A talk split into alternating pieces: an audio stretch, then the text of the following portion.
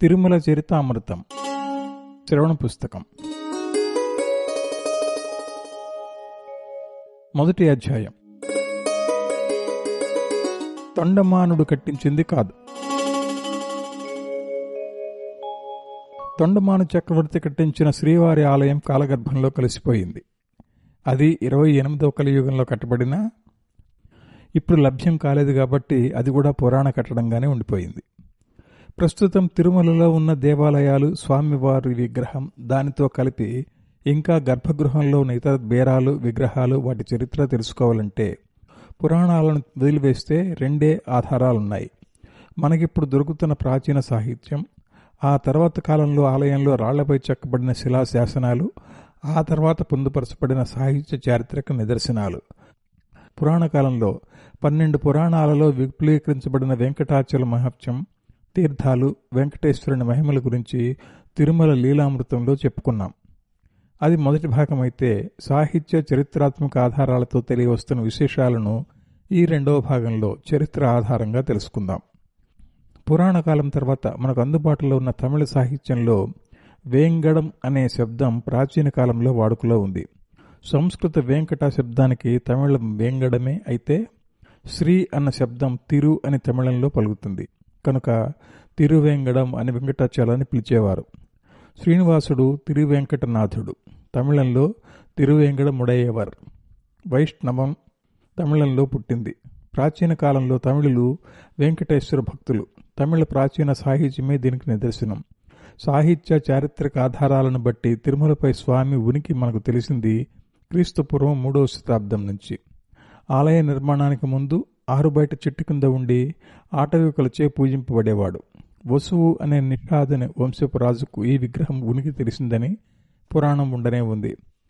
ఆటవికులు పాలు తేనె కొర్రెలు అన్నం నిబంధన చేసేవారట. తర్వాత జానపదులు మట్టి మూకుళ్ళలో స్వామికి ఆరగింపు చేసేవారట.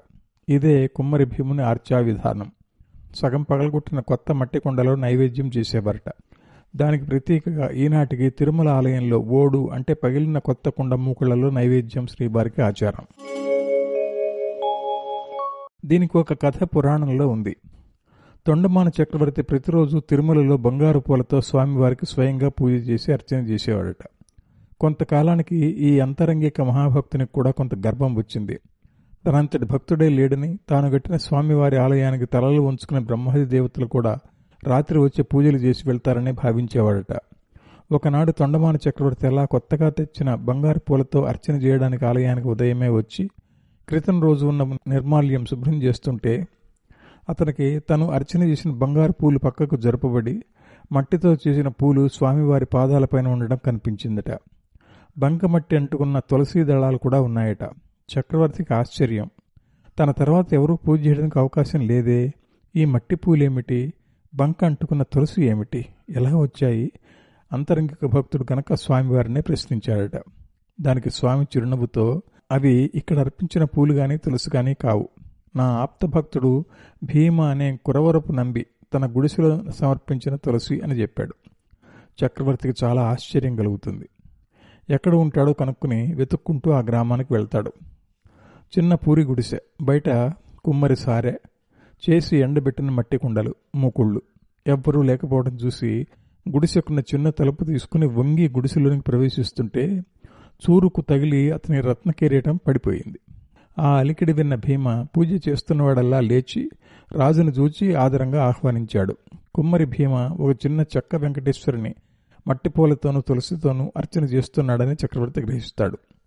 రాకకు కారణం అడిగిన భీమకు చక్రవర్తి తిరుమల ఆలయంలో జరిగిన సంగతి చెప్పి భీమ చేసిన పూజను కొండపై స్వామి స్వయంగా అందుకుంటున్నాడని స్వామివారే భీమను గురించి చెప్పారని తెలియజేస్తాడు. స్వామివారి దృష్టిలో పడ్డానన్న భీమ ఆనందానికి అవతలు లేవు. తండ్రి నా మీద అంత అనుగ్రహమా? నీ దర్శన భాగ్యం లేదే. కొండకు వచ్చి చూసే స్తోమత లేదు అనుకుంటూ ఉండగానే స్వామి ప్రత్యక్షమైనాడు. భీమ స్వామికి సంభ్రమాశ్చర్యాలతో సాష్టాంగం చేశాడు. స్వామి ప్రత్యక్షమై భీమ ఆకలిగా ఉందయ్యా తినటానికి ఏమైనా పెట్టు అన్నాడు. వెంటనే భార్యను పిలిచి భీమ వేడివేడిగా జొన్న సంకటి చేయించి కొత్త కుండ పగలగొట్టి సగం చేసి ఆ ఓడు స్వామికి సమర్పించాడు. ఆరగించిన స్వామి సంతుష్టుడై మోక్షానికి వెళ్ళమని విమానం తెప్పించి ఆ దంపతులను పైలోకాలకు పంపి సాయుధ్య మోక్షం సద్గతి కలిగించాడు. ఇదంతా ప్రత్యక్షంగా చూస్తున్న తొండమాన చక్రవర్తి భగవంతునితో నా విషయం ఏమిటి? అని అడిగాడు. దానికి స్వామి చిరునవ్వు నవ్వి నీ సాధన ఇంకా పూర్తి కాలేదు. అభిమానం మాత్సర్యం గర్వం నీది ఇంకా జయించాలి. నీకు విముక్తి వచ్చే జన్మలోనే అని అంతర్ధానమయ్యాడు శ్రీనివాసుడు. దానితో తప్పు తెలుసుకున్న రాజు పశ్చాత్తాపంతో తన నివాసానికి తిరిగి వెళ్ళి భక్తి శ్రద్ధలతో స్వామివారిని వారి భక్తులను సేవించడం మొదలుపెట్టాడు. బ్రహ్మాది దేవతలు తాము కట్టించిన గుడికి తలలు ఉంచుకొస్తారన్న ఆలోచన రావటమే భీమ గుడిసెలో తన కిరీటం చురుగు తగిలి పడటం తాను పూర్తిగా ఆ భక్తుడి గుమ్మంలో తల వంచడానికి కారణాలుగా గుర్తించి తనకు పాఠం నేర్పడానికి స్వామి ఈ లీల చేశాడని అర్థం చేసుకున్నాడు. అందుకు తొండమానుడి వృద్ధాప్యంలో తిరుమల వెళ్ళి స్వామి దర్శనం చేసుకునే శక్తి లేనప్పుడు అతని ఇంటికి స్వామి దేవేరులతో వచ్చి కూర్చుని అతని సేవలు అందుకుని అనుగ్రహించాడు. కాళహస్తి ఏర్పేడు మధ్య ఉన్న తొండమాననాడు గ్రామంలో ఆ స్వామివారిని దేవేరులతో చూడవచ్చు. భీమ స్వామివారికి సమర్పించిన నైవేద్య చిహ్నంగా ఈనాటికి ప్రతిరోజు తిరుమల ఆలయంలో కొత్త కుండ సుఖంగా పగలగొట్టి అందులో ఓడు నైవేద్యం ఈనాటికి సమర్పించడం సంప్రదాయం. మిగతా నైవేద్యాలన్నీ కులశేఖరపడి అవతల శయన మందిరంలో ఉంచి నైవేద్యం చేస్తే ఈ ఓడు నైవేద్యం మాత్రం గర్భాలయంలో స్వామివారికి నేరుగా అర్చకులు సమర్పించడం విశేషం. అన్నమాచార్య వారి ప్రయోగం తోమని పిల్లాడవాడ అన్నది ఈ ఓడు నైవేద్యాన్ని దృష్టిలో పెట్టుకునే రెండవ శతాబ్దంలోని గ్రంథమైన తోల్కాపియంలో తమిళ దేశానికి ఉత్తర సరిహద్దుగా వేంగడం అని చెప్పబడింది. ఇదిగాక అగనామూరు పురణానూరు కురుందొగై అయ్యంగర్నూరు మొదలైన ప్రాచీన గ్రంథాలలో వేంగడ పవిత్ర పర్వతంగా పుణ్యక్షేత్రంగా చెప్పబడింది. కానీ ఈ గ్రంథాలు కొండపై ఉన్న ఆలయం గురించి కానీ విగ్రహం గురించి కానీ దేవుని గురించి కానీ ప్రస్తావన చేయలేదు. కానీ శిలప్పధికారం అనేది ఇళ్ళంగో అడిగల్ అనే జైన తమిళుడు రచించిన ఇతిహాస గ్రంథం. శిలప్పధికారం క్రీస్తు శకం రెండవ శతాబ్దంలో రచించబడింది. ఆ గ్రంథంలో తిరువేంగడముడయాన్ అని తిరుమల దేవుని ప్రస్తావన ఉంది.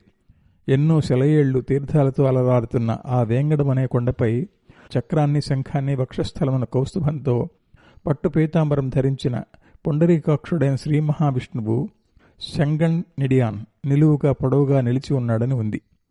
ఈ శిలప్పదిగారంలో స్వామివారి వర్ణన సంస్కృతేతర భాషలలో ముఖ్యంగా దక్షిణాది భాషలలో శ్రీ వెంకటేశ్వర అర్చామూర్తిని వైభవంగా వర్ణించిన మొదటి సందర్భంగా ప్రసిద్ధి చెందింది. అందులో ఆ మూర్తిని సూర్యచంద్రులు సేవించుతూ ఉన్నారన్న వర్ణన వలన అప్పటికి ఆలయం లేదని మండపంలోనో లేక ఆరుబయట పీఠంపైనో వెలసి ఉన్నాడని భావించవచ్చు. అలాగే ఇంకొక జైన కవి ఐనార్దనార్ రాసిన పురుప్పారు వెణామలైలో కూడా శ్రీ వెంకటాచలం పైన ఉన్నది లక్ష్మీనాథుడైన శ్రీ మహావిష్ణువే అని చెప్పబడింది.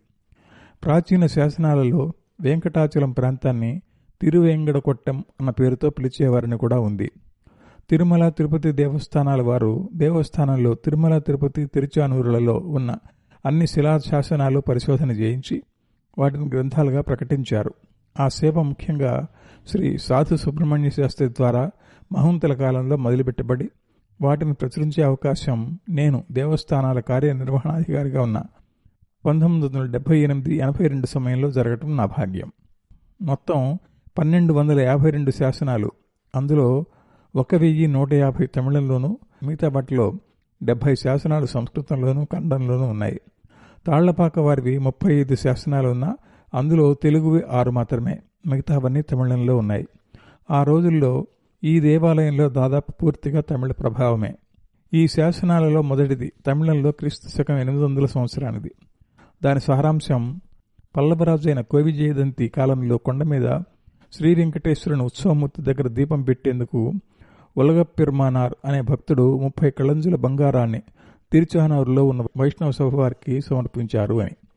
దీన్ని బట్టి అప్పటికే తిరుమలలో ఆలయం వైభవంగా ఉండేదని ఆలయ నిర్వహణ బాధ్యత చూసేందుకు ఒక వైష్ణవ సభ ఉండేదని అది కొండ మీద కాక తిరుచానూరులో ఉండేదని ఆలయానికి భక్తులు కానుకలు నివేదనలు చేయాలంటే ఈ సభకే వారి కైంకర్యాలు తిరుచానూరులోనే అప్పగించే ఏర్పాటు వాడుకలో ఉందని తెలుస్తోంది.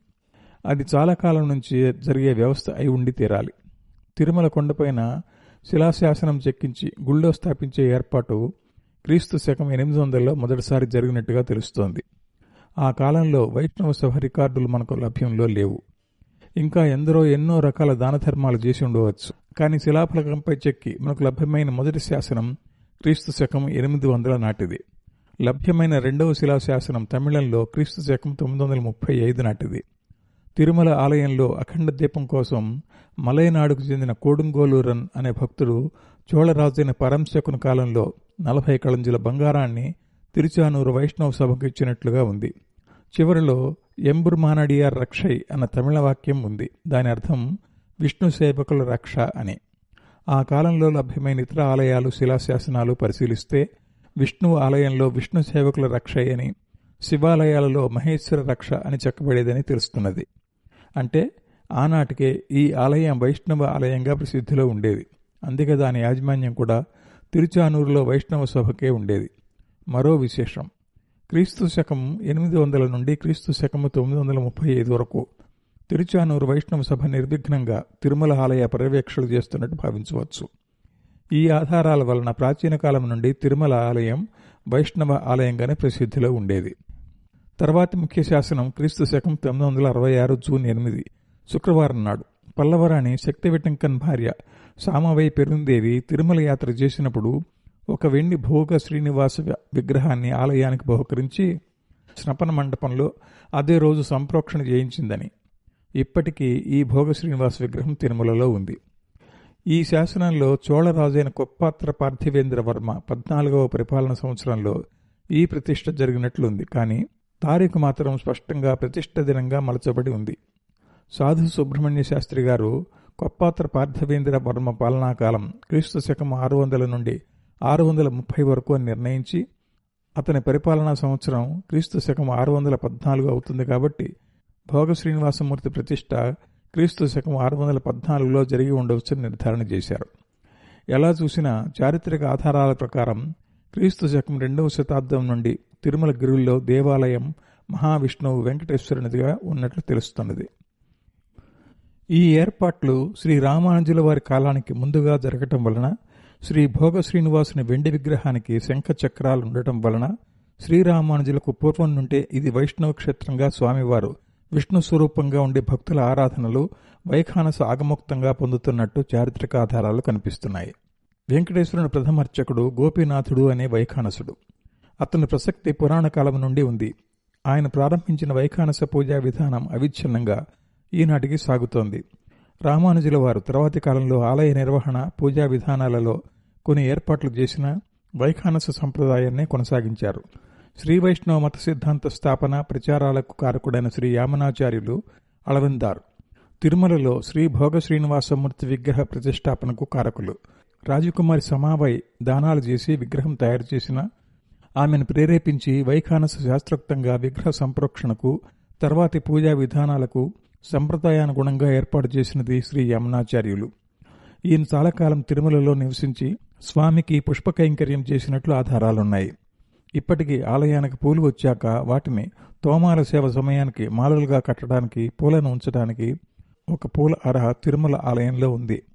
ఆ పుష్ప మండపాన్ని యామునాచార్య అర అని ఇప్పటికీ పిలుస్తారు. ఈయన మనమడే శ్రీశైలపూర్ణుడు. ఆయనను తిరుమల రప్పించి తన తర్వాత పుష్పకైంకర్యం బాధ్యత ఆయనకు అప్పగించింది యమనాచార్యులే. చాలా కాలం ఈ తిరుమల నంబి స్వామివారికి పుష్పకైంకర్యం పాపనాశన తీర్థం తెచ్చి సేవ చేశారు. భగవంతుడు ఈయనకే బోయవాని రూపంలో సాక్షాత్కరించి పాపనాశనం నీరు కుండకు కన్నం కొట్టి తాగివేసిన తర్వాత ఆకాశగంగ తీర్థాన్ని సృష్టించాడు ఈయన చిన్న మందిరం దక్షిణ మాడవీతి మఠంలో ఉండేది.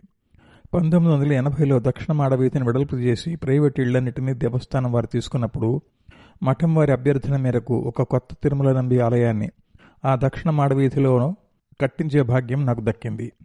ఈ సందర్భంగా కులశేఖర ఆళ్వార్ గురించి కూడా చెప్పుకోవాలి. ఈయన కేరళ ప్రాంతానికి చెందిన విష్ణు భక్తాగ్రేశ్వరుడు. రాజైనప్పటికీ స్వామివారికి దాసానుదాసుడు. క్రీస్తు శకం ఏడవ శతాబ్దంలో ముకుందమాల అనే గ్రంథం రచించి భగవంతునికి సమర్పించిన మహాభక్తుడు. అందులో ఆయన కోరిక తిరుమల దేవునికి విన్నవించుకుంటాడు. నీ సన్నిధికి దేవతలు అప్సరసులు మహాభక్తులు ఎందరో వస్తారు. అటువంటి భక్తుల పాద ధూళి తగిలే సన్నిధిలో గడపగా ఉన్న నా జన్మ తరించినట్లే అని. అందుకే ఇప్పటికీ తిరుమల ఆలయంలోని గర్భాలయం గడపకు కులశేఖరప్పడి అని పేరు. ఇది వైష్ణవ క్షేత్రమని క్రీస్తు శకం ఏడవ శతాబ్దం నాటికే కేరళ ప్రాంతం వారికి తిరుమలలో శ్రీ మహావిష్ణు శ్రీనివాసుడిగా వేంచేసి భక్తుల సేవలను గ్రహించి అనుగ్రహిస్తున్నాడని చెప్పేందుకు ఈయన గాథే తార్కాణం. ఇలా ఎందరో మహావిష్ణు భక్తులు నమ్మాళ్వారు కులశేఖరాల్వారు యామనాచార్యులు తిరుమల నంబి వీరందరూ రామానుజులకు పూర్వమే తిరుమల దేవుని విష్ణువుగా సేవించి ఆరాధించి స్తోత్రాలు చేసి పుష్పాది కైంకర్యాలు చేసిన పరమ భాగవతోత్తములు రామానుజులు పాంచరాత్ర ఆగమం పాటించేవారు. అయినా ఈ తిరుమల ఆలయంలో సంప్రదాయంగా సాగే వైఖానస ఆగమోక్త పూజా విధానాన్నే కొనసాగించే వ్యవస్థ చేశారు. ఈ పూజా విధానంతో పాటు శ్రీరంగంలోని రంగనాథ ఆలయంలో పాంచరాత్ర పద్ధతిలో జరిగే కొన్ని కొత్త సాంప్రదాయాలు ప్రవేశపెట్టారు. ఇప్పటికీ జరుగుతున్న శాత్తుమరి అరుళుప్పారు తిరుప్పళి ఎళుచ్చి అధ్యయనోత్సవాలు ఆళ్వార్ల తిరునక్షత్రోత్సవాలు దివ్య ప్రబంధ పారాయణ వంటి వాటికి నాంది పలికారు. అంతకుముందు ఆలయంలో వైదిక మంత్రాలతో మాత్రమే వైఖానస ఆగమ పూజాక్రమాలు జరిగేవి. వాటితో పాటు తమిళ పాసురాలు పాడే సంప్రదాయం మొదలైంది అప్పుడే. పూజా విధానాలు నైవేద్య విధానాలు వాటికి కావలసిన దిట్టం వగేరాలు ఏర్పాటు చేసి ఈ విధానాలన్నీ సక్రమంగా అమలు జరగడానికి ఏకాంగి వ్యవస్థను ప్రవేశపెట్టి ఆ వ్యవస్థకు అధికారిక హోదా రాజశాసనం ద్వారా కల్పించి కట్టుదిట్టంగా జరిగే వ్యవస్థ చేశాడు. అంతా యాదవరాజు అధికారికంగా ఆమోదించేటట్లు చేశారు. అది ఎలా జరిగింది? అంతా విపులంగా శ్రీ వెంకటాచల ఇతిహాసమాల అనే గ్రంథంలో అనంతాచార్యులు వివరించారు. సంస్కృతంలో ఉన్న ఈ గ్రంథం పండితులకు మాత్రమే లభ్యం. తిరుమల దేవస్థానం వారు కీర్తిశేషులు. ఎన్సివి నరసింహాచార్యుల వారిచే తినిగింపజేసి పంతొమ్మిది వందల ఎనభై ఏడులో ప్రకటించారు.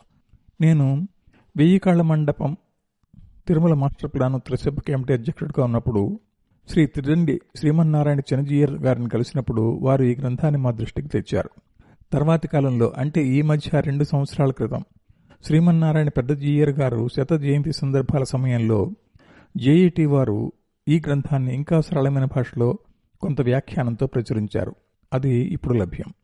తిరుమల శాసనాల ద్వారా మనం తెలుసుకునేది ఆ రోజుల్లో తిరుమల దేవాలయంలో రోజూ జరిగే పూజా కైంకర్యాలు ప్రసాద వినియోగాలు యాత్రికులకు ఏర్పాట్ల వరకు కొండ మీద ఆలయ అధికారులు జరిపిన ఆలయం ఆస్తులు పరిపాలన వగైరాలు చూడటానికి తిరుచానూరులో నూట ఎనిమిది సభ్యులు గల వైష్ణవ సభ దాని వ్యవహారాలు చూడటానికి సభాయారు ఉండేవారని దేవస్థానానికి ఇచ్చే దానాలు శాశ్వత పూజలకు నిధులుగా ఇచ్చిన నగల రూపంలో ఇచ్చిన భూముల రూపంలో ఇచ్చిన ఆ విరాళాలను ఇక్కడే అంటే తిరుచానూరు సభలోనే ఇవ్వాలని తెలుస్తోంది. అలా భూములు దానాలుగా ఇవ్వదలిచిన వారికి కావలసిన సహాయ సహకారాలు సభాయ్యార్ చేస్తాడని భూముల లావాదేవీలు అమ్మకం కొనడం వంటివి సభాయ్యార్ ద్వారానే జరుగుతాయని ఆ రోజుల్లో దేవాలయాలకు దానమిచ్చే భూములకు శిస్తులు మాఫీ చేసే సంప్రదాయం ఉందని ఆ భూములపై రాజుకు కట్టవలసిన పన్నులు కట్టనక్కర్లేదని ఆ వ్యవహారం కూడా సభాయ్యార్ చూసుకుంటాడని తెలుస్తోంది. దానాల మీద వచ్చే ఆదాయాన్ని బట్టి శాశ్వత సేవలు ఖాయం చేస్తారని తెలుసుకోవచ్చు.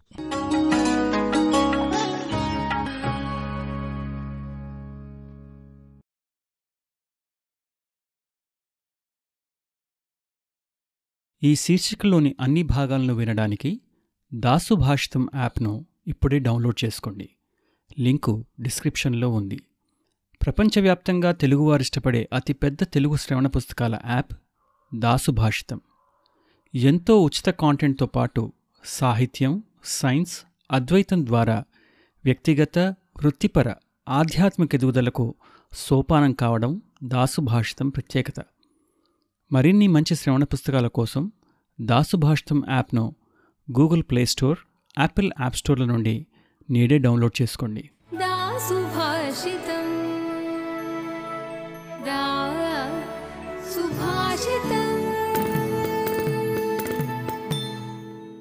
దాసుభాషితం.